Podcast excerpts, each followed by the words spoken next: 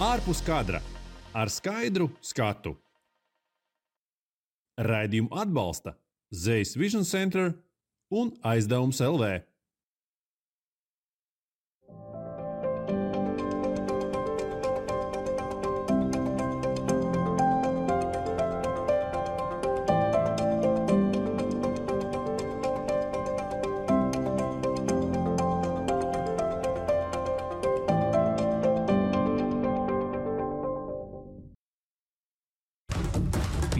Basketbolu ir vairāk kā viena līdzība. Spēlētāji saspēlē neiztikt bez drošības.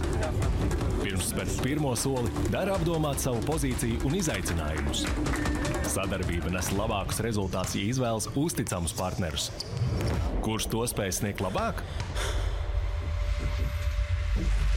Ja kombinācija izspēlē pareizi, panākumi nekur neizpaliks. Latvijas Basketbola Savienība atbalsta aizdevums LV. Ārpus kadra ar skaidru skatu sadarbībā ar CAIS, pasaules tehnoloģiju līderis, mūsu lielais eh, draugs. Palīdzēs mums skatīties skaidrāk, zem lupas palikt lietas, noņemt rozā brilles, eh, reizēm saskatīt arī liels mīnus. Šajā nedēļā kopā sanākusi Latvijas hokeja izlase, un tāpēc šodien eh, studijā ne tikai Esols Brožana, arī Rolands Eliņš, bet mums pievienojies arī Latvijas izlases krāklā jāsaka, sen neredzēts uzbrucējs, kurš šobrīd ir Čehijā, Uguņo un baida pretinieku vārdsargs Edvards Strālmaks. Čau! Čau, čau, paldies, ka pasaucāt. Protams, vienmēr prieks. Un šeit arī, kā Uvis iepazīstināja ar mūsu sponsoriem, mūsu sponsors arī aizdevums LV. Labprāt, kaut ko pavaicāt, bet saprotu, Latvijas likumdošana īsti tādus personīgus jautājumus nepieļauj. Pavaicāšu par mūsu cais, hokejas brilles, kā tev.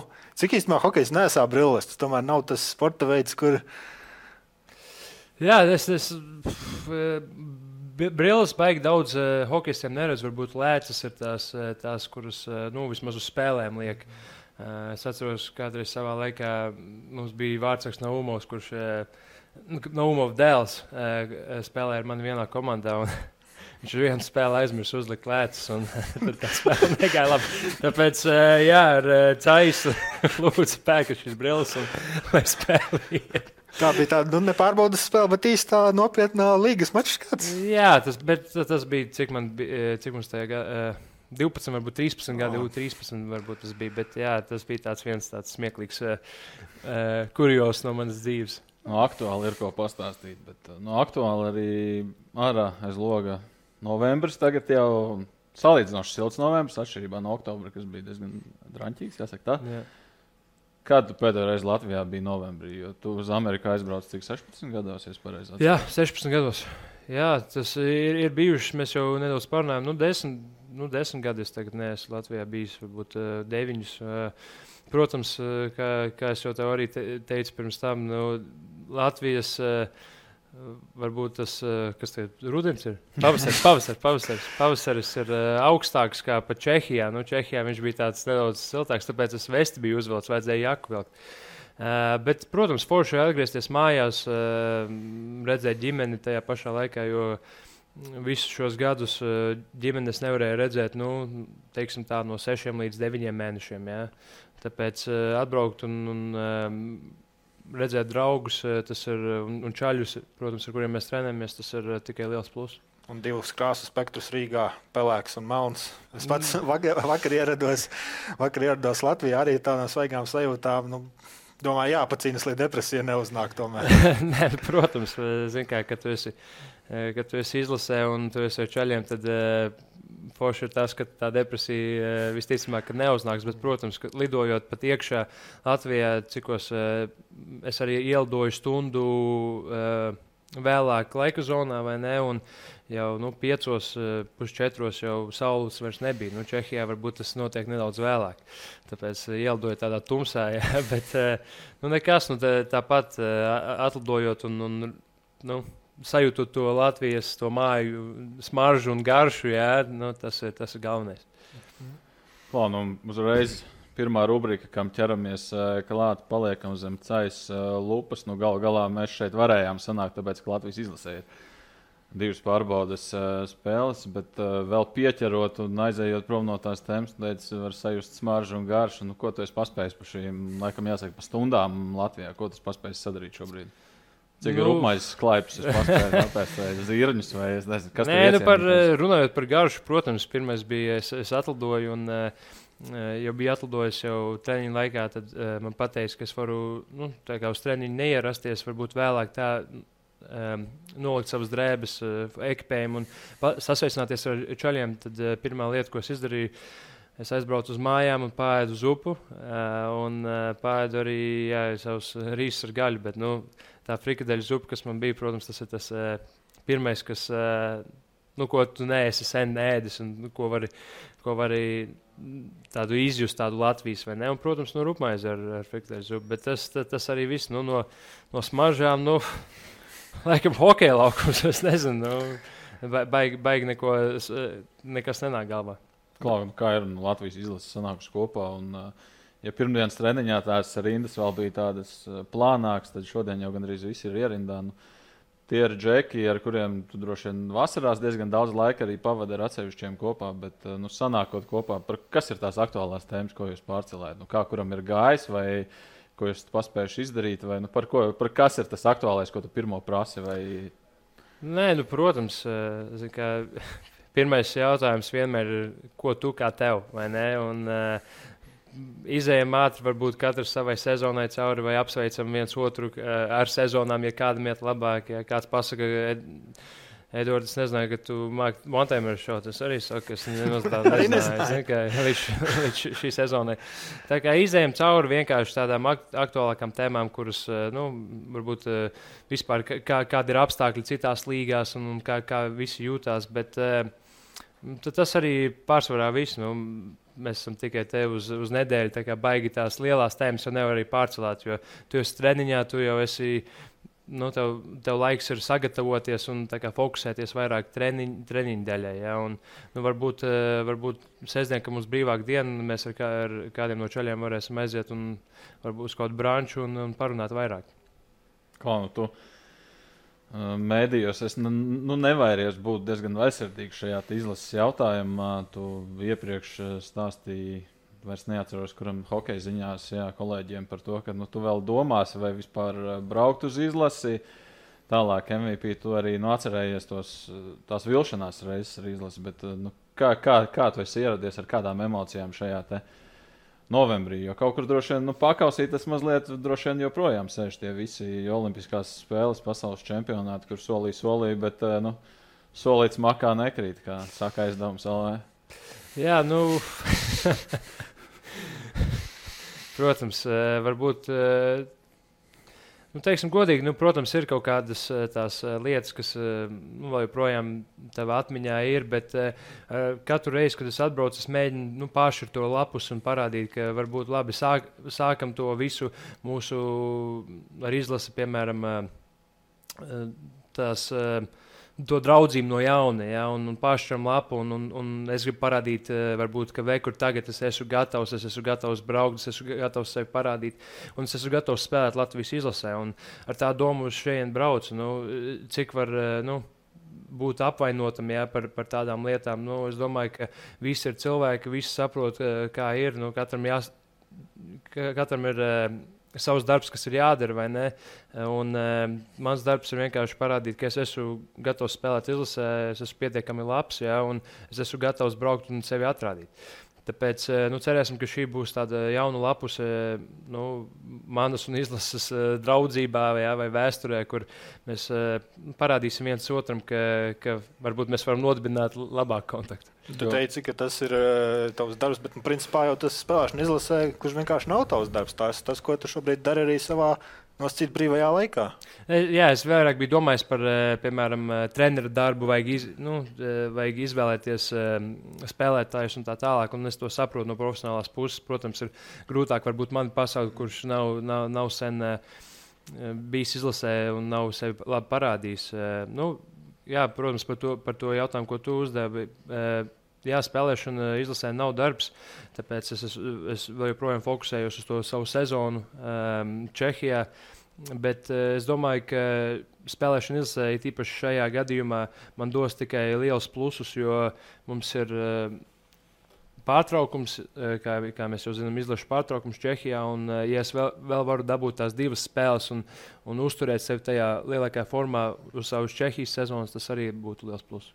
Beig, beigās tā izdomājās. Nu, sportā tieši tāds atklāts skarbums, ka tu pasaki, ja kaut kas nepatīk. Nu, sportā tas īstenībā ir nevis mīnus, bet es redzu, es personīgi to redzu kā plusu tādā ziņā, ka tu ierodies un tev ir tā motivācija. Ot, vienreiz man nepaņēma, otru reizi man nepaņēma, un tagad es atbraucu, un tagad man ir tā motivācija, un visi zina, ka man ir motivācija. Nu, tagad arī, nu, protams, nākamais ir atkarīgs no paša laukumā, nu, ir jāparāda. Uh, ka man tas niknums sēž kaut kur ne tikai pakausī vai starp ausīm, bet nu, arī uz ledus. Es spēju slidās, skrienot, parādīt to sniegumu. Bet, nu, nu, pārbaudas maču, un mēs, um, Harijs Vitoņš, arī izlases galvenais treneris, arī teica vakar preses konferencē par to, ka Filips Buncis ieradīsies tikai nu, principā, spēles dienā. Viņam no rīta būs treniņš, un tad uh, vakarā viņš iet laukumā spēlē pret Franciju 9. un 10. novembris. Nu, Kā nu sanāca, kā ne? Viņš ir plānots kā tavs mājas centrs.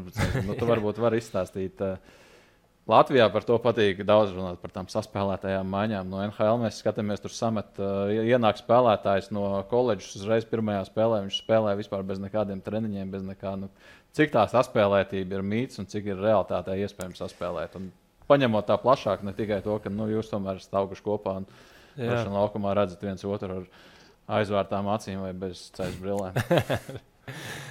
Jā, nu, es domāju, ka tas ir varbūt katram atsevišķi. Uh, ir varbūt uh, savi plusi un mīnusi jā, abos gadījumos. Eh, gan, uh, gan ar saspēlēt maiņu, gan ar nesaspēlēt. Nu, nesaspēlēt varbūt ir tāda vairāk motivācija parādīties jauniem maiņas biedriem, nu, kā tu spēlē un varbūt uh, nodibināt to kontaktu.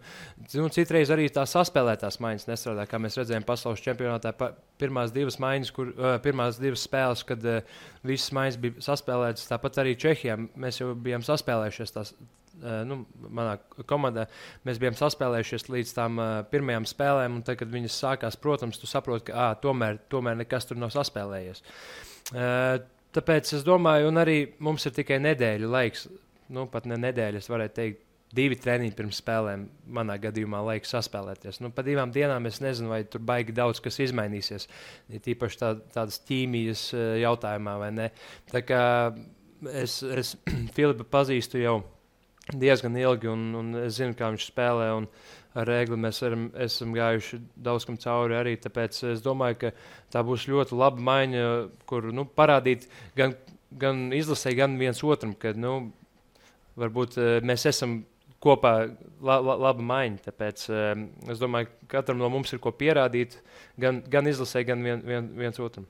Reiz mēs runājam, ka tās pārbaudas spēles pirms pasaules čempionāta, tā sezonas lielā notikuma tur jau arī ir bieži, ka sastāvs komplektēs pēdējā brīdī, kāda no NHL gaida tam līdzīgi. Nu, Pārbaudi tādām situācijām, arī kad tas gatavs dienas laikā ielikt jaunā maiņā. Nu, tieši tā, bet uh, kad tu esi, kad tu esi liels profesionāls, uh, pārsvarā, it īpaši spēlējot augstā līmenī, nu, tu iemācīsies ielikt tajā, tajā maiņā, un tev tas nesagādās tādas lielas problēmas. Uh, Uh, es domāju, ka visi mēs esam profesionāļi un, un, un protams, būs varbūt nedaudz kaut kādu sekundīti vairāk jāpagaida, lai tiešām paskatītos, vai tas cilvēks tur ir. Bet uh, tas, es domāju, spēles laikā tas ātri, ātri atnāk. Un, uh, nu, es domāju, ja tu kādu no NHL iemestu Latvijas izlasē vai, vai kādā citā izlasē, viņš uzreiz saspēlētos ar spēlētājiem. Vēl es zinu, citiem ir sūtīts, treneris sūta tās grāmatas, spēles plānu, ko, kā mēs gribam, lai spēlējam. Tā pasaulē vispār diezgan, diezgan pieņemta praksa. Nu, ko tu vari pastāstīt, cik daudz tu zini, kā Latvijas izlases spēlē? Cik daudz tev ir stāstīts, cik daudz tev ir rādīts, cik daudz esi redzējis pa televīziju? nu, nu, trešā daļa, diemžēl, tāda gara. Jā, es Baigi daudz eh, nezinu. Es, esmu, protams, skatījies pagai, eh, pagājušā čempionāta spēles un aptuveni to aizsardzības zonu. Es zinu, kā, kā, kā viņi spēlēt. Bet eh, pagaidām mums Haris vēl nav iedevis tādus kārtīgus tur, kombinācijas vai uzdevumus, kurus uh, nu, obligāti ir jāpild. Es domāju, pirms spēles mēs par to parunāsim ar, uh, vairāk. Tagad mēs vienkārši, ir īpaši šodien, uh, ļoti daudz pat ne, nebija uz treniņu pirmdien, jo svētdien bija spēles vai, ne, vai pirmdien bija vē, vēlie reisi. Tāpēc, Es domāju, tas uh, mēs vairāk darīsim rītdien, vai, vai pirms spēles iziesim tam visām taktikām cauri, kā, kā labāk spēlēt. Nu, es zinu, varbūt aizsardzības zonu, kā viņi spēlēja pagājušajā čempionātā, kur, kur mēģināja aiztaisīt to vidu, lai caur vidu neviens nelien iekšā. Mums bija ļoti labs vārdsargs, protams, vārtos. Es domāju, būs ļoti līdzīga spēle. Uh, tomēr mēs arī spēlējam pret frančiem, un mēs gribam parādīt, uh, varbūt kaut kādu jaunu kombināciju. Es, es, nu, to, to, es domāju, redzēsim vēlāk. Uvis noteikti par eh, Francijas spēlēm to vēl paspiedīs, bet es gribēju palūgt padomu. Un nedaudz atvaino pamest zem tanka, bet uh, lieta tāda, mēs jau piesaucām treneri Vitoļiņu. Uh, un uh, tuvojas gada, gada balsojums par gada sportistiem. Barējiem arī mums būs mūsu redakcijai jābalso par gada treneri. Vēlējos palūgt to padomu. Banki vai Vitoļiņš? Lab, labs jautājums. Eh, šis ir tāpēc, ka uh, tiešām tur ir eh, ļoti liela konkurence. Jo, ja mēs paskatāmies arī gan, gan basketbola ziņā, gan hokeja ziņā, nu, Lat Latvija bija tas tā, tāds gads, ja nav, ka, ka vienu var izvēlēties, jāizvēlas, uh, ka, ka jāizvēlas tikai viens no abiem. Nu, Es protams, saprotu, ka es tev šeit nostāju tādu neprasu atbildību, bet diskusija nu, es, ir. Es, es teikšu, varbūt. Uh, Nu, es teikšu, varbūt, ka, ka Vitoļņš tomēr, jo nu, tas bija Latvijas čempionāts, un tas bija Latvijas čempionāts mājās. Es varu iedomāties eh, spiedienu, ko, ko Latvijas izlase tajā brīdī. Um, varbūt jūt uz sevi vai nē, un varbūt eh, ko Haris jūt uz sevi. Es, eh, es teikšu, ka Haris Vitoļņš. Tas ir labs punkts, jo uz banka patiešām tāda spiediena Nebija nu, tauta, jau tomēr bija noskaņojusies, ka izkritīsim tajā grupā. Es tagad, Jā, tā... varbūt es tieši par to domāju, jo, jo spiediens bija, ka Latvijas čempionāts un, un ka, ka mums ir jātiek tajā ceturdaļfinālā un varbūt pat pusfinālā. Uz banka, nu, jā, bi, bi, varbūt spiediens, protams, uz, uz visiem ir, bet uh, es domāju, ka liela daļa varbūt Latviju, Latvijas bija ļoti skeptiska, ar, uh, kā, kā Latvija nospēlēs, un beigās nu, notika kaut kas nereāls. Jā, jau braucam, braucam uz Džakartu, braucam pirmo reizi, spēlējam nāves grupā. Nu, tur, kamēr mājas čempionātā sākam pret kanādiešiem, nu, principā zaudējām jau pirmajās minūtēs, pret Slovākiem arī divi zaudējumi divās spēlēs. Nu, tajā brīdī, tajā okay. brīdī nebija optimistisks skats. Tā kā jā, apsveicu lielisku atbildi par savu treneri, plus ir lieliski pamatojumi. Man nav ko iebilst. mm. nu, okay, nu, es domāju, ka mēs varam lēkt uz uh, nākamo rubriku droši vien, vai ne? Nē, mēs paņemsim reklāmas pauzīt šobrīd.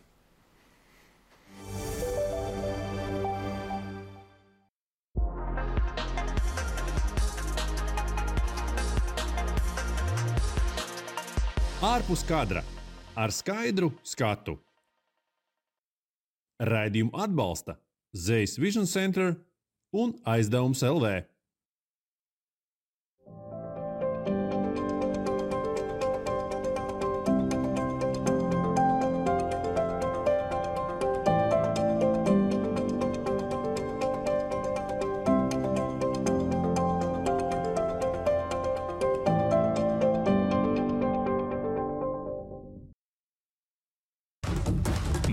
Basketbolu ir vairāk kā viena līdzība.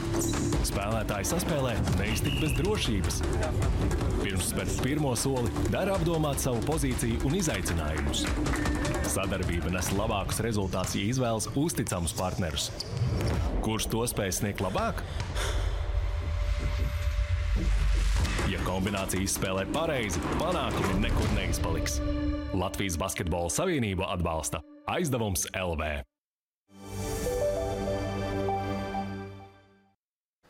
Nu, reklāmu izbaudījām, esam atpakaļ. Un, uh, nākamā rubrika, rubrika fokusā. Cais ieliks mūsu fokusā, protams, pieregulēs un uh, parunāsim Latvijas izlases to nodaļu šobrīd. Nu, ieliekam, varbūt grāmatzīme, varbūt noderēs kādā brīdī, bet šobrīd noliekam malā un parunāsim par to, kur tu šobrīd kopumā atrodies. Nevis šajā brīdī, bet nu, Čehiju es ar to domāju. Iepriekš tu aizbrauci jau 16 gados uz Ziemeļameriku, tagad tu esi Čehijā, un tiem, kas nezina, to dzīvo Kladno un spēlē pie Jaromira Jāgra. Kā tas, kā tas nāca? Jo visiem ir tas sapnis, NHL, un tu spēlē AHL, un kādā brīdī pateikt, nu, šis nav varbūt īstais brīdis, neatmest pavisam to cerību, bet nu, kāda nonāca līdz tam lēmumam, ka jābrauc atpakaļ uz Eiropu? nu, es vēl joprojām nebiju nometis to, to um, varbūt. Nu, es vēl joprojām gribēju e, braukt atpakaļ uz AHL. Vienkārši sanāca tā, ka dēļ, mana, dēļ manas traumas un e, dēļ operācijas bija ļoti daudz komandas, kuras bija ļoti skeptiskas, vai es būšu. Vai es varētu atgriezties tādā pašā formā, kādā es kādreiz, kādreiz spēlēju. Un, uh, arī pagājušā sezona dēļ dēļ traumām man uh, bija kāda bija. Nu, gaidīju to AHL līgumu diezgan ilgi, un varbūt tāpēc arī beigās sanācu uz Kladno. Jo vasaras, uh, vasaras beigās, kad es sapratu, ka nekas no AHL nenāk, ja, um, un kāpēc vispār es gribēju atpakaļ uz AHL? Tāpēc, ka AHL sezona sāks vēlāk, kas nozīmē, ka man būtu vēl viens mēnesis, ko uh, rehabilitēt manu celu, piemēram, tajā brīdī. Nu, tad vienā brīdī, vasaras uh, augusta daļā, es sapratu, ka nekas no AHL nenāks un jāsāk meklēt uh, Eiropas piedāvājumu. Un, protams, uh, kā jau minēju, visas Eiropas, uh, visas Eiropas komandas bija noklāptas. Bija ļoti grūti atrast līgumu.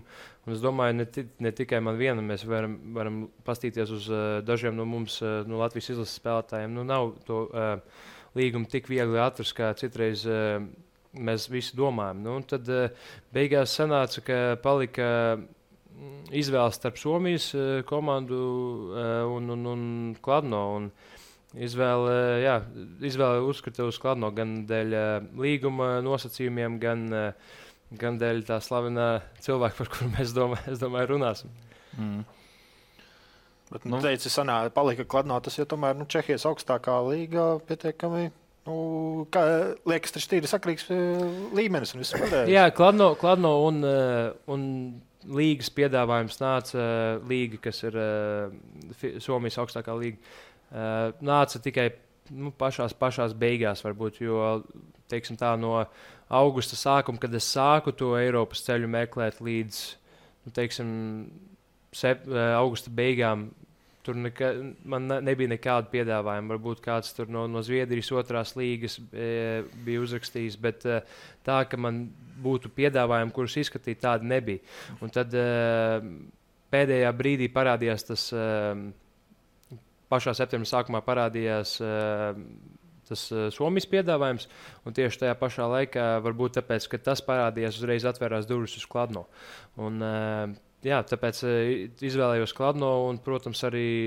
Nu, tā, tā, tā izvēle bija, varētu teikt, ne līguma ziņā, bet tādā perspektīvā, perspektīvā ziņā labs, jo, kā mēs jau, kā jau minēji, nu, Čehija ir viena no augstākajām līgām, tā, tieši tāpat arī Somija.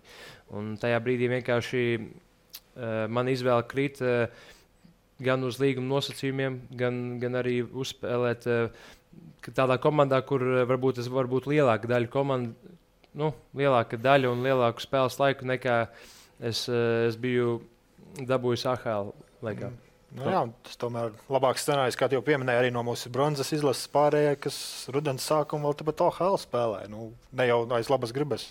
Tādēļ, ka mm. viņi. Kā no hokeja tas uh, vasaras periods lielākajai daļai nav mīļš, jo tur jālaiž sviedri un jāpūlās. Un, uh, bet Tur tu kaut kā vari sev piespiest, fiziskās robežas pārvarēt, bet nu, tieši tas aspekts, ka tu sēdi bez līguma, tu sēdi neziņā, psiholoģiskajā ziņā. Nu, kā izskatījās tā, tā ikdiena, kad nu, nāk augusta beigas, pienāk septembris sākums, tev joprojām nav. Nu, tu, Katru dienu, nu, cik reizes refrešo telefonu, lai skatītos, vai tur kaut kas atnāca. Nu, kā, kā tas izskatās un cik grūti tas ir?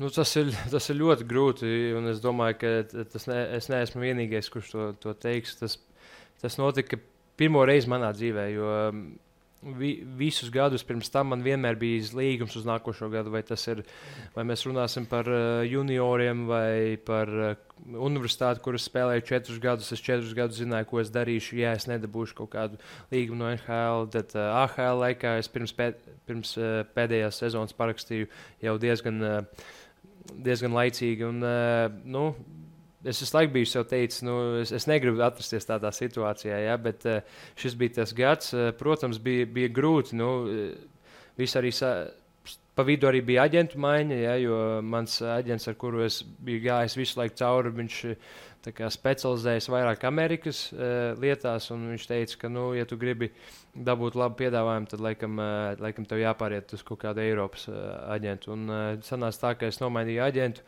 Uh, tā, tā daļa bija sarežģīta arī, jo tajā brīdī bija kaut kādas divas, trīs aģentūras vai aģenti, kuri man bija rakstījuši un um, grib ar mani parakstīt to līgumu ja, starp aģentu un, un spēlētāju. Bet uh, tu jau negribi uzreiz ar viņu parakstīt, jo tu jau nezini, ko viņš tev var dabūt vai nedabūt. Tu jau nezini, vai viņš ir labs vai slikts.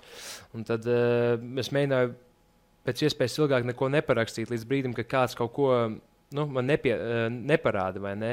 Un, uh, ļoti grūti arī viņiem, protams, ir. Jo ne, aģents nevar Eh, runāt tavā vietā, ja tu neesi viņa aģentūrā vai viņš nav tavs aģents. Tāpēc bija, bija grūti gan caur izvēlēties jaunu aģentu, gan, gan komandu. Nu, stresē, nedaudz stresaini dzīve, protams. Nu, tu kā vis, visu laiku optimismā dzīvo, ka nu, kaut kas jau atnāks, un tad otrais vēl nes jau atnāks. Nu, ja otrais neatnāks, tad trešais gan jau atnāks. Beigās atnāks jaunais. Jā, tad jaunais vēl nes atnāks. Un tad, eh, protams, eh, nu, vecāki man visu laiku saka, nu, kur tu spēlēsi. Saku, Es nezinu, bet tici man, kad es uzzināšu, tu būsi pirmā, kurai es pateikšu. Tas apmēram tikpat nepieklājīgs jautājums, kā sievietē. Veicāt, kad tad cemdēs, kad būs bērni, kad būs bērni. Nu, tieši tā, nav... tieši tā. Trāpīgs salīdzinājums. ne, ne trāpīgs, bet tas ir tāds līdzīga situācija. Bet tā ir, nu, cik esmu ar citiem runājis, nu, tad, kad tev nav līguma jūlijā, nu, tev tas īpaši nesatrauc. Tur reizes treniņiem slido, bet tu, tev galvā tas tiešām iesaistās tajā brīdī, kad tu saproti, ja gaiputni aizlido, visi aizbrauc uz saviem klubiem. Nu, tad tu augusta vidū sēdi, tev nav ar ko trenēties. Principā meklēja ledus, nezinu, aizlidot. Ar... Nu, tā, tā, tas bija eh, visliel, vislielākais lielākā problēma uz to brīdi, ka visi jau bija aizbraukuši un uh, bija. Nu, tu taču bija četri. Rīgā jau gan arī parādījās. Gan, jā, gan arī par, nu, medijos par, parādījos, bet nevienreiz halē neiegāju. Uh, bija es, uh, Oļegs Šļaņikovs, bija Binduls, Kristofers un uh, Švanenbergs. Mēs četrtā trenējāmies. Nu, cik, nu, cik grūti, protams, vārdsargi arī grūti vārdsargi atrast vienā brīdī bija, bet pēc tam aizbraukt uz Ameriku. Nu, grūti, ļoti grūti to nu, četrtā trenēties un kaut ko gaidīt, bet mēs visi bijām tajā grozījā. Mums jau nevienam līgumam nebija. Mēs gaidījām, ka kāds nu, katru reizi kāds aiziet, un tad trim vai diviem vai vienam jāatrenējas, vai nevienam ledus jāņem. Tas, tas, tas ir ļoti grūti, un eh, es ceru, ka nu, es mēģināšu varbūt tagad eh, tālāk eh, ejot to visu nokārtot pirms, lai vienkārši tā kom komfortabla sajūta tev ir, ka tu zini, kur tu spēlēsi, ja, un, un ka tev nekas nav jāmeklē, nekas jāsaso. Jo, uh, ir ļoti daudz lietas, kur, kuras ienāk tajā līguma vai līguma meklēšanā, it īpaši šajā vasarā. Jo nu, es varēju arī izvēlēties vēl zemāku līgu un tiešām spēlēt. Es varēju uzreiz iet uh, nu, nu, Norvēģiju vai, vai, vai Dāniju. Ja, tur es domāju, ka bez, uh, nu, diezgan viegli es tos līgumus dabūtu. Ja. Uh, no Norvēģijas vispār man nāca piedāvājums. Uh, man nāca arī piedāvājums no Slovākijas. Ja. Nu, tur es, Tur arī bija, protams, nu, man par viņu bija jādomā, jāpa, jāpadomā, protams, jo nav jau, nav jau nekā citu, ko skatīties. Tev Slovākija piedāvā nu, labu līgu, ja mums ir latvieši, kur tu spēlē, bet tu joprojām sevi uzskati, ka, nu, ka tu vari vēl uzspēlēt vēl augstāk, un tu gaidi. Un tā, tās ir tās spēlītas, kas ir nu, grū, grūti ar viņām iet. Jo beigās arī var sanākt tu, tā, ka tu neko vari nesagaidīt. Tāpat kā manam draugam Renāram, nu, viņam bija manuprāt, laba sezona, čempionāts, bronzas medaļa. Ja? Nu, Diemžēl viņš vēl nav sagaidījis to savu īsto komandu. Viņš sagaidīs savu komandu uz to mēnesi. Tas arī viss. Pēc mēneša rezultātīvākais spēlētājs, un tev tāpat tur nevajag beigu beigās. Nu, tas, ir, tas ir vispār. Es tādu neesmu redzējis. Mm. tu, tu visas savas expectācijas palielināt, es parādīšu, es iemetu golus, es dabūju punktus, bet tev pasaka, nē, tomēr, tomēr mums vajag kādu citu. Tajā, tajā gadījumā man liekas, ka viņiem vajadzēja tādu kārtīgu centru. Un, eh, bet, bet Renārs tajā pašā laikā jau tāpat pat centru spēlēja. Tāpēc, eh, nu jā, tās spēlītas, eh, varbūt no vienas puses man likās sākumā, ka ir forši paspēlēties jā, un redzēt, kurš tevi grib un kāda līguma, kādas līgas. Bet, bet beigās es, es vairāk negribu iziet tam cauri. Bet, uh, pieķeroties šeit, domāju, cik es esmu dzirdējis, tad Čehijas klubi. Principā janvārs un sastāvs uz nākamo sezonu ir. Un, ja tu, nu, labi, kladno, kladno variantā mēs redzam, ka tā nav varbūt patiesība. Bet nu, Čehijas klubi ļoti ātri nokomplektējot sastāvus. Tā esmu dzirdējis.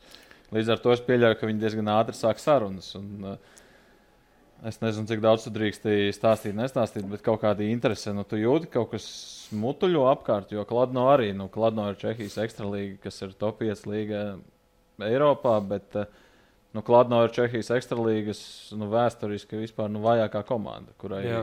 palikšana līgā jau ir panākums.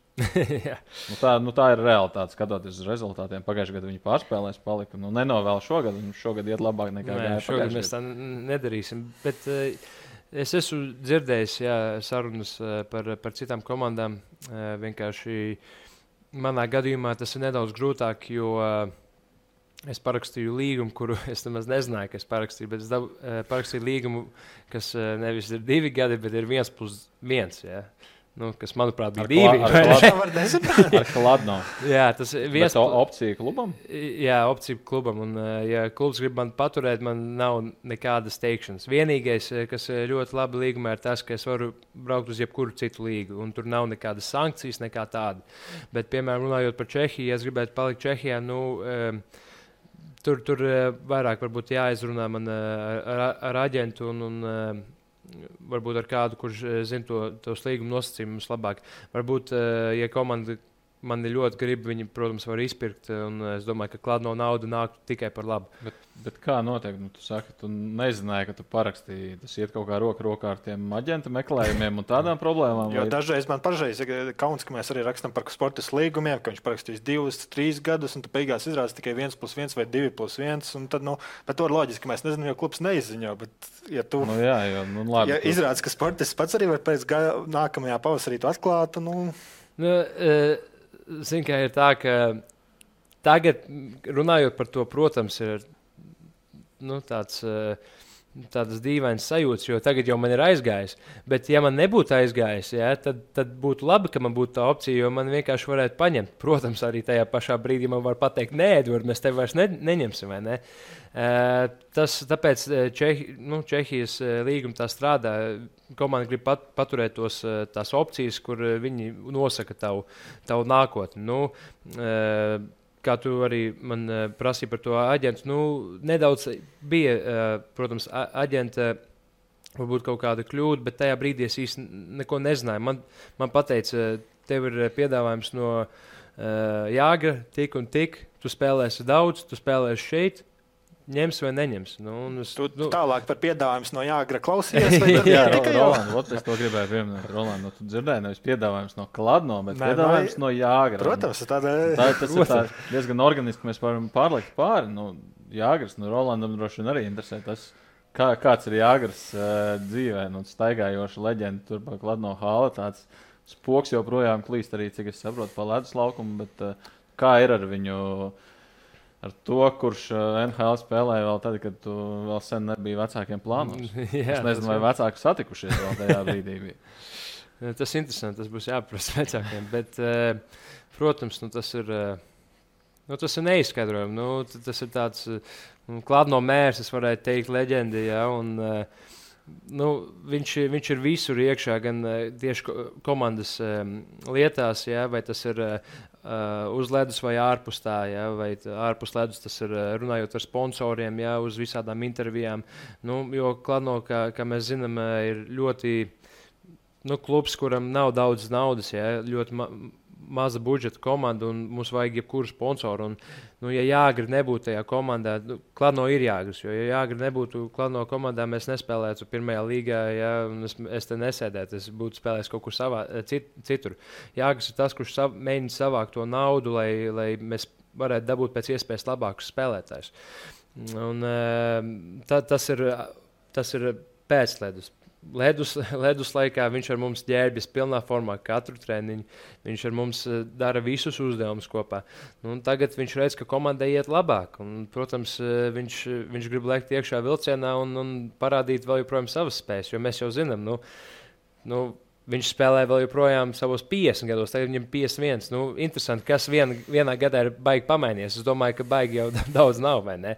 Un, uh, tagad viņš, uh, kā viņš man teica, ka viņam doktors pateica, ka viņam jānomet uh, 10 kg, un kad viņš uh, to, viņus nomedzīs, tad viņš būs gatavs nākt atpakaļ un spēlēt. Ir tīpaši tagad, kad mēs uh, zaudējām vienu no mūsu līderiem, uh, Tomašu Plekiņētu. Tas ir lieliska situācija. Ja zaudē līderi, citām komandām problēmas, jūs ne, nu, tad jāgatavo jāuzspēlē ar mieru. Bet tad saprotat, ka tas teiciens, kā dažreiz saka, ka sportā savus elkus dzīvē labāk nesatikt, jo dažas ilūzijas var sabrukt. Šajā gadījumā neatiecas. Nē, nē, nē. Nu, viņš ir tāds staigājošs autoritāte. Nu, viņš ienāk ģērbtuvē, nu, visi uzreiz saprot, labi, nu, tagad ir jākoncentrējas vairāk. Bet tajā pašā laikā ne, ne uz tādu brīdi, ka tu tev jāsēž ģērbtuvē, tu nevari tur eh, parunāties vai pajokoties. Nu, viņš eh, ir izgājis visām tām hokeja skolām cauri, viņš ir hokeja leģenda, viņš ir viens no mums. Ja? Nav tāds treneris, kurš tur visiem jāfokusējas uz, uz vienu lietu. Viņam tāpat patīk parunāties, eh, pajokoties. Un, un, un, Jā, nu, es jau arī citās intervijās minēju ne tikai par Jāgu, bet visiem, par visiem tiem veterāniem, kas mums ir komandā. Tā, ka tu esi uh, treniņa, lau, uz, nu, atnāc uz treniņu, jā, tu esi viņiem apkārt. Tu pierod pie tā, ka tu atnāc mājās, pāri un pasēdi un sāc dzert kafiju, un tu, tu vienā brīdī saproti, kurus vispār esmu nonācis. Man jāgras ir boss, Man, man jāgras ir draugs, jā.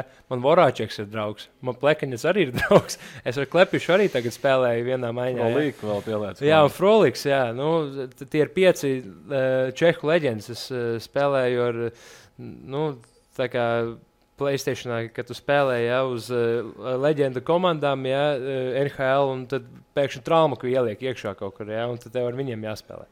Nu, protams, ir tādas divējādas sajūtas, bet uh, tagad es esmu jau tā kā sadraudzējies ar visiem, un uh, galvenais, uh, varbūt mans tāds uh, mērķis ir paņemt kaut ko no katra, katra no viņiem, nu, kaut kādu tur vai runājot par Jāgu, to uh, ripas pieturēšanu, jā, kas viņš, nu, es domāju, labākais visā pasaulē, jebkad, uh, vai, vai, vai nu, no Voraučeka to hokeja IQ, kā saucās, jā, hokeja prasmes un uh, tieši vairākuma prasmes, jo viņš uh, stāvēja tajā pašā vietā, kur es vairākumā, un viņš visu laiku, ik pa laikam atnāk un uh, paprasa, nu, kā, kā, kā tu redzēji laukumu, kā, kā tev izskatījās, varbūt šitā, varbūt tā, es domāju, Kāpēc tu man prasi, Voroček, tu esi spēlējis 800 spēles NHL, un tu man prasi nu, rekomendācijas, vai ne?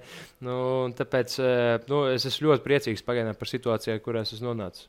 Es tikko arī tieši spilgti atcerējos uz mēles, gal ir tieši tā, kā tu aprakstījis. Eh, ka arī mums nav spēlēšana kopā, mums tomēr tās komunikācija ar Latvijas sporta zvaigznēm rodas. Pirmajos savos darba laikos arī tieši kā tu biji zvans, intervija, tās, kas darbam vajadzīgs izdaru, apsēžos, un tad nāk tā apziņa.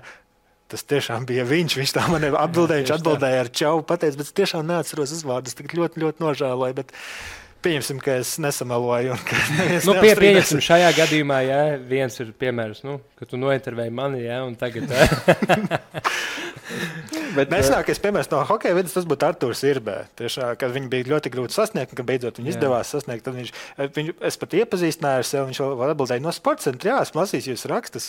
No, debesis man. Cik, jā, jā, cik skaisti. Bet, uh... Nu, Roland, tu esi dzirdējis kaut ko par to, par Jāgara. Nu, es nezinu, vai tagad eksistē, to mēs pajautāsim Edvardam, bet uh, par Jāgara treniņu metodēm. Par to, ka viņš NHL paprasīja, lai viņam halas atslēgu iedod. Jo, Esmu ja... dzirdējis, ka viņš paprasīja NHL, lai viņam halas atslēgu iedod. Jā, lai viņš divos naktīs. Nē, nē, esmu nu, dzirdējis, ka viņš divos naktīs. Es gribu paslidot, man nenāk miegs. Es eju reāli viens pats pa to halu. Nu, tur ir 20,000 halu pieņemsim. Nu, tad tur redzi viens griež ledu, kamēr tur apkopē varbūt slauka. Slauka putekļus, bet nu, Kladno arī ir tā, ka viņš tur, lai tos 10 kg nomestu, nu, viņš arī tur staigā kaut kādas interesantas metodas, tiekot Šāmaņus, es nezinu. Nē, nu, viņa metodika, protams, ir nu, tāda, kuru tu nekad, domāju, nu, ne, no viena neredzēsi. Vai nu viņš viņam iemācīs, vai ne? Jo tas visas. Uh, Visi vingrinājumi, kurus viņš taisa, tie ir viņa izdomāti, kur viņš domā, ka tas ir labākais viņam. Vai ne? vai mēs vienā, vienreiz mēs taisījām, piemēram, mums fiziskā sagatavotības treneris iedot taisīt uh, uh, spiešanu no krūtīm. Ja? Un uh, Jāgars atnāk un pasaka, uh, Edvards, es tavā laikā spiedu 150, bet es spiedu tuvāk satvērienu, jo tuvāk satvēriens ir kā tu nūji turi tuvāk. Ja? Ja tas arī padara tu, grūtāk. Un visu. tas ir padara grūtāk. Un viņš saka, 150 kg. Nu, es saku, nu labi. Pēc tam mēs, mēs ejam, viņš uzliek es nezinu, 5 kg nu, nu, ja uz kāta, ja, un mm -hmm. no, no, noliek uz pašu zemi pie, pie lāpstiņas.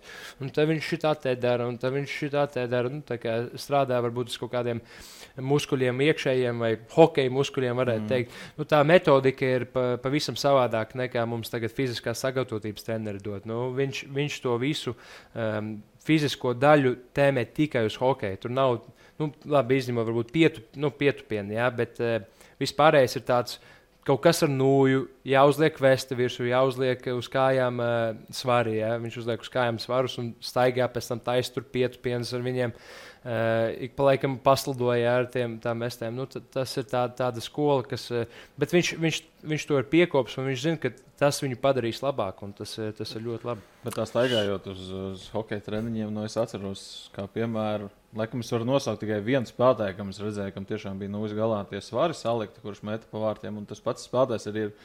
Nu, labi, tas eh, kaut kādās sagatavošanās posmos tās vestes ir diezgan populāras, bet tā nu, sezonas laikā es atminos ļoti skaidri, ka Marsels Hosa bija tas, kurš nostājās tajā savā punktā, salika tos svarus, un tad vienalga ar to smago nūju, tāpat tā līdz devītnieks vienkārši šitā noliec, un viņš tur izmetīs cauri. Bet... Mm. Jā, no, no tavas stāsta man spilgti atmiņā nāca amerikāņu rakstnieks Marks Tvents, noteikti zina Tomas Ojera piedzīvojumu. Viņa, jā, jā. Viņam bija arī savs. Viņš pabeidzis taču Amerikā koledžu. Nu, no, tieši tā. Lasījis, cik reizes tas ir. Pieklājīgi ir pārveicāt. Mums kaut kādu vienu vismaz. Pieklājīgi pārveicāt, lai zinātu, par ko runājam. Protams, Marks Tvents apzīmējot savu 70. gadu jubileju, tika aicināts nolasīt runu, pastāstīt, kā viņš sasniedz 70 gadus. Un viņš teica, es jums varu pastāstīt, bet Jums tas nederēs, tas derēja man. Un tas sasaucās tieši, ko teica arī Agro. Jo Tvens teica, es smēķēju cigārus, es dzēru viski, es visu to darīju. Jūs pamēģiniet tā nodziet līdz 70, jums nesanāks. Man sanāca. Un droši vien, ja kāds cilvēks darītu, piemēram, es vai tu darītu to pašu, ko Jāgris, viss runātos. Nu, izklausās, ka tas der tiešām arī tikai viņam. Nu, piemēram, Jāgris eh, atnāk uz treniņu mēs visi iesildamies. Viņš atnāk uz treniņu 20 minūtes pirms treniņa, uzvelk, uzvelk slidus, eh, uzvelk formu un iet slidot. Nu, 51 gadā, Jā, vai, tu to, vai, vai, vai tu to varētu izdarīt vai nē? Nu, nu, tas ir pavisam savādāk. Tāpat kā es eh, klausījos Jakuba Vorāčaka podkāstu nesen, un viņš arī teica, nu, Es nevienu reizi mūžā neesmu, piemēram, sastaipījis kājai muskuli. Kāpēc man vajag staipīties? Viņš nav staipījies, un viņš nekad nav neko sastaipījis. Tāpēc viņš ne, nestaipās. Nu, tas viņa, viņa brīdis strādā. Vispār paturpinot par to podkāstu arī. Viņš, viņš pats tur minēja, bet te, kad viņš bija Filadelfijā un Jāgars bija Filadelfijā arī. Un, bija kaut kāda diena, kad bija brīva un Vorāčeks esot balējis. Jā, nāc, viņi dzīvoja Voročiks dzīvoja stāvu zemāk tieši virs Jāgra.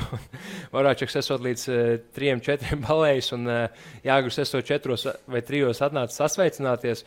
Un Voročiks saka, ko tu dari? Un Jāgars saka, es domāju, aiziet paskriet. Tā kā nu, cilvēks, jā, kurš, kurš visu, nu, viņš trenējas, halē viņš ir visu laiku. Nu, kad viņš, kāpēc viņš ierodas tās 23 minūtes? Nu, Pārsvarā tāpēc, ka uh, viņam ir kaut kādas sponsoras darīšanas, kas viņam ir jānokārto. Nu, un, uh, tajā pašā laikā, nu, vēl joprojām, cerams, ka tā vēl joprojām turpināsies, bet viņš nav neko sastaipījis savos 51 mm. gados, ie, ierodoties 20 minūtes pirms treniņa. Šeit man nāk prātā ļoti nepieklājīgs joks, ko es pietaupīšu aizkadram. mēs varētu arī to Čehijas tēmu nedaudz likt, un par aizkadru runājot, mēs varētu pieteikt rubriku. Pār, es vēl gribu uzdot pašu, pašu svarīgāko jautājumu par Jeremiju Jāgri. Man tas nekad neliek mierā, jo Čehijas nu, hokeja mēdīs mēdz patvērēt, paskatīties, kas tur ir aktuāls, kas notiek. Galu galā tur arī diezgan, diezgan daudz latviešu spēlē, un tad ik pa laikam tur arī Jāgars ar saviem izteikumiem saceļ kaut kādu vētru, un parasti izteikumi ir, nu, nu kā jau kārtīgam cilvēkam Facebook komentāros. Bet viņam ir Facebook profils, kurā ir zināma bilde - Homers Simpsons. Kāda vēlme pēc viņam ir Homers Simpsons Facebook profila bildē? Nē, nu, tas ir ļoti labs jautājums. Es pats viņam gribētu to uzdot. Vispār. Es, es nezinu, bet uh, paturpinot, jā, kā tu teici par uh, tiem komentāriem, kurus viņš raksta gan faniem, gan. Nu, Zin, kā, nu, viņš ir boss un viņš var darīt, eh, ko viņš grib. Viņš ir leģendārs, liela autoritāte. Tas, Bet ko tu teici, nu, pilsētas mērs. tieši nu, tā. De facto pilsētas mērs. ja Pilsētas, pilsētas- mēru var atlaist, bet Jāgru nevar atlaist. viņš atlaidīs klāno, tur būs savādāk. Tāpēc, eh, nu, ja, ja, ko viņš pasaka faniem, nu, protams, varbūt no vienas puses n- citi nepiekritīs to, ko viņš ir komentāros rakstījis par, eh, kāpēc fani nenāk uz spēlēm, bet tajā pašā laikā viņi tāpat paskatās un paklausās un saprot, ka nu, nu, mērs ir eh, dusmīgs, jā, jānāk uz spēlēm. Nē, es otrais vairs to nedarīšu. Tā, ka tauts... Nu, nē, Ja reiz pārtrauc, tad lūdzu. turpināt. Nē, tiešām par Homeru Simpsonu. Es nekad neesmu ieraudzījis, es vienmēr domāju, nu, kāda iespēja ka tas ir īstais. Es viņam, pa, es viņam pajautāšu, un tad. esi uzrakstīšu. ievērojis. Jā, jā, jā. Nu, kā es ievēroju, es tikai vienreiz redzēju, ka viņš ierakstīja to komentāru, un eh, es no sākuma, ne, nu, man likās, ka tas ir kaut kāds uh, fake profils, vai ne? Jo tur tas bija tāds tā kā lapa uztaisīts pa lielu, ne tikai nu, cilvēks personāžs, bet man liekas, ka kaut kāda tāda lapa, jā. Un tad beigās es sapratu, ka tas ir jāgras. Nu, viņam nav par ko satraukties, kā jau tu minēji. Labi, bet nu, tad, ja reiz Ulvis man ļauj likt punktu tēmai par jāgu. Es ļoti atvainojos. Protams, protams, bet tas, ko es cerēju pieteikt mūsu podkāstā, audiovizuālā raidījuma noslēgumā, rubrika ārpus rāmjiem, ārpus hokeja, nedaudz izējot un atgriežoties pie ceļa tēmas. Proti, mēs parunājam, ka atgriezies Čehijā, pārcēlies Čehiju hokeja dēļ. Bet tas reizē nozīmē Amerikas atstāšanu kā tādu. Proti, laiku, kur ilgi pavadīja tieši sadzīves ziņā, studijās, AHL. Vai tas kultūras šoks kaut kā, nezinu, ir prieks atgriezties tieši Eiropā, vai tomēr Amerika bija tā visu sapņu zeme?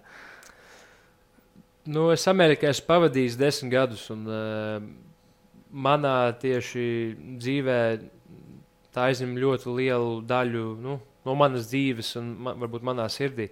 Tāpēc es uh, līdz pēdējiem brīdim uh, gribēju palikt Amerikā un, un, un cīnīties tur. Uh, es gribēju palikt tik daudz, un es biju tā domājis, tur palikt, ka es, biju, es esmu atstājis visas savas Ziemassvētku Amerikā, jo es zināju, ka es atgriezīšos. Es atstāju savu mašīnu, nepārdevu, jā, jo es zināju, ka es atgriezīšos. Un, nu, protams, eh, ir pavisam savādāk, bet no vienas puses Eiropa man parād, parādīja to, ka, ka Eiropa arī var būt. Uh, nu, forša vieta, kur spēlēt hokeju, tīpaši Čehija. Un, protams, ja, ja būs, būtu kādreiz iespēja, ja man kāds vēlreiz iedot iespēju lidot atpakaļ un vēlreiz pacīnīties, pacīnīties par to sapni, nu, šajā gadījumā gan jau es, man tiešām vajadzētu kaut kādu tādu. Nu, varbūt līgumu, kur eh, vai, vai, vai kādai komandai pateikt, man, ka ir iespēja vēl tikt NHL tajā laikā. Es ar lielāko prieku skrietu, nu, vai es skrietu atpakaļ uz AHL. Nu, pagaidām es varbūt pat teiktu, ka nē. Uh, atkarīgs, protams, arī no, no nosacījumiem un ko komanda grib no manis redzēt. Bet uh, tāpat pēc, uh, pēc hokeja karjerām uh, pagaidām izskatās, ka es visticamāk gribētu lidot atpakaļ uz Ameriku un, un strādāt tur, vai tas ir uh, hokeja jomā vai biznesa jomā. Bet uh, tur es esmu, kā jau minēju, pavadījis tik daudz laika, ka es esmu saticis ļoti daudz draugus uh, Amerikā. Un, uh, gribētos, uh, nu, ir īpaši līdz varbūt vecumdienām pavadīt laiku tur. Tev tur paliek arī vieta, ko sauc par mājām, jo teica, ka atstāja ziemas jakas, viņas tīri fiziski kā viņas glabājas. Tas ir, tev ir sava vieta, kur atgriezties šodien jau. Nē, nevaļājos viņas tur nekur. es nedomāju, ka viņas ielas atstātas vai tam līdzīgi, bet tiešām, nu, Nē, nu, mašīnā, mašīnas dienas atstājas. Un tu aizbrauc un tur nomainījušās zīmes un vienkārši tas parking tikets vienkārši viens pēc otra. Nē, man, man ir eh, ģimene, tur eh, es spēlēju trešajā gadā Bostonas bandītas tāda organizācija, eh, kad es spēlēju tur trīs gadus. Man bija tāda auga ģimene, nu, es, mēs saucam viņu par auga ģimeni, bet tā ir ģimene, kur vienkārši tevi pieņem kā savējo un palīdz tev nu, gatavot tev ēst, piemēram, kas. eh, Man ļoti patīk, ne, ka pašam jau jāgatavo ēst. Nu, tajā laikā tev ir 16, 17, 18 gadi. Un, nu, tev vajag kaut kādu mātes vai tēta figūru.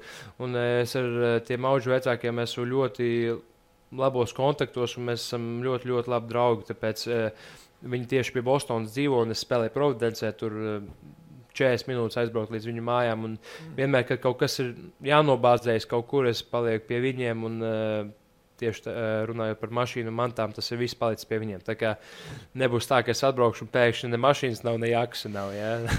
viss būs kārtībā. Viss tiek, viss tiek pieskatīts. Jā. Bet, uh, Nu, tu savu nākotni vairāk jāsaisti ar okeānu. Okeāna otru pusi tev ir uzņēmēja darbības grāts, ja es pareizi atceros. Pareiz. Bet, eh, kā izskatās, nu, tu spēlēji Mainā, un nu, skaidrs, ka nu, ne visi tavi komandas biedri kļuva par profesionāliem hokeistiem. Ne visi spēlēja. Kāds, tāpēc, ka nevarēja atrast normālu darbu, kādam varbūt vienkārši tajā nosacīt normālajā darbā piedāvāja vairāk nekā tur cīnīties ECHL. Nu, kādas izskatās, nu, tu varbūt vari tā plaši aptvert, bet ieskicēt. Uh, Nu, kādas izskatās tādas, tās dzīves pēc koledžas hokeja taviem, taviem komandas biedriem? Nu, ko, viņi, ko viņi dara, kas ir tās nodarbošanās? Nezinu, kāds Wallstreetā miljonus pelna, kāds nezinu, būvē mājas vai maina jumtus. Nu, kādas izskatās? Nu, jā, man ir vairāk draugu, kur ir gan, gan, gan pabeiguši ar hokeju, gan vēl cīnās viens komandas biedrs vēl joprojām cīnās. SPHL vārdsargs ir tāds, mums bija div, divmetrīgs vārdsargs. Um, es domāju, ka ar ko baigi dzīve no latviešu dzīves neatšķirās. Nu, vai, vairāk cilvēkiem, kuri ir pabeiguši hokeju, jau ir sākusies uh, ģimenes dzīve, jā, gan ir uh, sieva, gan ir bērni. Uh, protams, kāds, kāds vienmēr atrod vietu, kur strādāt. Un, man ir ļoti, draug, ļoti labi draugi bijuši, kur bij, ir bijuši inženieri vai izstudējuši inženieru grādu. Un, protams, uh, viņiem uzreiz ir vieglāk to darbu atrast, jo tas ir tāds spe, specifisks, uh, specifiska profesija, kur nu, tu uzreiz vienkārši sūti savu CV inženieru kompānijām. Manā gadījumā, piemēram, ka, ka uzņēmējdarbības grāds, nu, tas ir tāds vispārējais grāds, kas nu, pārsvarā, manuprāt, ir tikai uh, lai cilvēkiem parādītu, ka es esmu izgājis, uh, izgājis skolē cauri, bet uh, vai es būšu uzņēmējs darbībā vai nē, nu, to parādīs laiks. Un, uh, runājot par to, par saviem draugiem, tas ir labi, ka daudz draugi jau ir sākuši kaut ko citu, jo es domāju, ka sākums.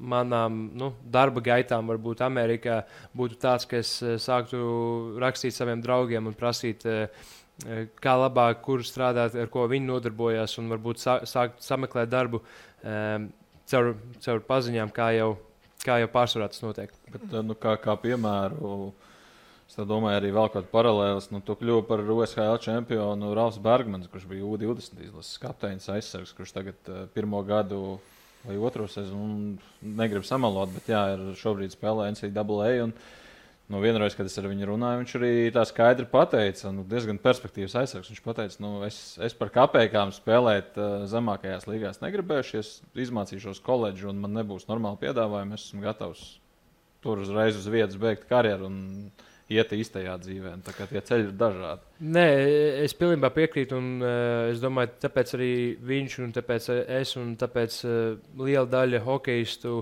aiziet to koledžas ceļu. Jo, nu, spēlēt tādā nu, ļoti augsta līmeņa līgā, ja, un, eh, un dabūt gan hokeju, gan, eh, gan diplomu. Tas ir, tas ir liels pluss. Un, uh, manā gadījumā tas bija tas pats. Es jau nezināju līdz galam, vai es būšu tas hokejs vai nebūšu. Nu, uh, man lā, nāca labs piedāvājums no AHL, es viņu paņēmu un uzspēlēju. Es jau nezinu, kā būtu, ja man tā sezo, pēdējā sezona nebūtu aizgājusi, vai man, uh, ja man kāds piedāvātu no ECHL uzspēlēt. Nu, varbūt vienu gadu es būtu par, paskatījies, kā tā profesionālā dzīve. Bet tev ir. Uh, kā profesionālam sportistam vai vispār kā cilvēkam, kā tādam, tev ir divas izvēles. Nu, ECHL, piemēram, maksimālā alga ir pirms nodokļiem 25,000 gadā. Ja, tas ir nu, pirms nodokļiem. Kā amerikānis, cik tas ir pēc nodokļiem? Nu, tas ir liela, liela nodokļu štatā. Nē, puse, tas, ne? tas, tas, ir, tas ir puse pat, eh, nu, labi, citos štatos tas ir eh, varbūt, eh, nu, maksās nedaudz vairāk, bet tas, ka nu, tā nav alga, tīpaši Amerikā, kur dzīvot ir ļoti dārgi. Šeit ir liela atšķirība arī, kā tu piesauc visu gada algu. Tur varbūt uzreiz izklausās tūkstošos, to izdalām ar desmit sezonu, mēnešiem Jā. gadā. Tā ir Nu, Latvijā arī ar to neviens nejūtīsies. Di, di, tie divi ar pusi pirms nodokļiem pēc nodokļiem, nu, teiksim, 1300. Ja? Nu, un, dolāri. Un, dolāri, dolāri, dolāri. Un, un cik piens maksā? Piens maksā 5 dolāri. Nu, ja, ja tu bez piena gribi dzīvot, tu vari spēlēt. Un, tas, un, tā, un tie 25,000. Tie, tas ir maksimālais, ko viņiem var iedot. Pirmais rookie, līmen, uh, rookie līgums vispār ir 18, kas ir dalīts atkal ar 12 nu, tūkstošus ar ko pirms nodokļiem. Nu, tad, tad tev jās, jāsāk domāt, nu, vai nu tu spēlē ECHL, uh, vai nu tu spēlē, ja mēģini tikt uz AHL, nu, vai nu tu beidz. Nu, pirmais, pirmais darbs, es domāju, nu, maksās tev, es teikšu, no 50 līdz 90 tūkstošiem, kā pirmā alga. Ja, tas ir eh, pirms nodokļiem, nu, atkal uz gadu, gadu izdalot.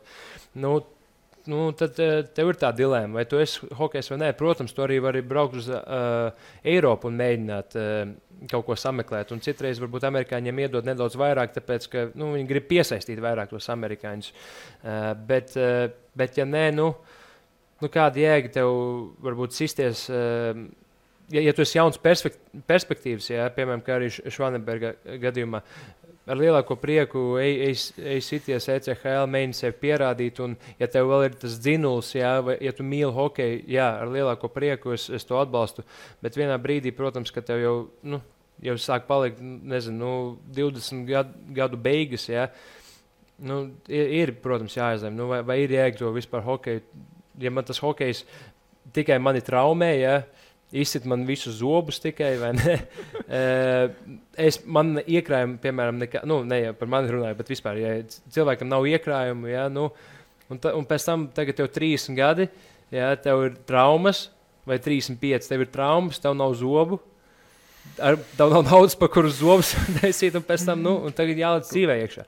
Tāpēc tas ir tāds dilemmas. Jā, nu, tu pieminēji hokeju un izsistos zobus. No ar, ar zobiem mēs tev palīdzēt nevaram, bet mēs varam palīdzēt ar redzi.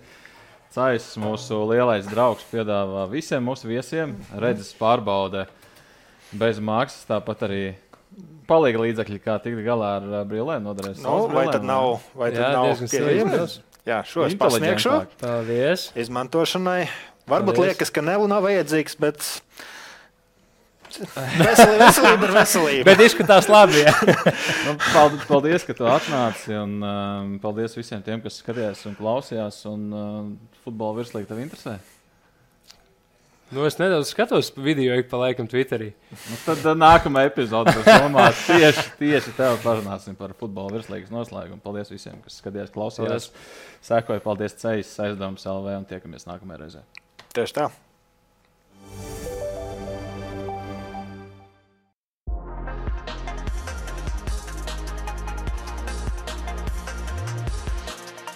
Ārpus kadra ar skaidru skatu. Raidījumu atbalsta Zvejas Vision Center un aizdevums LV.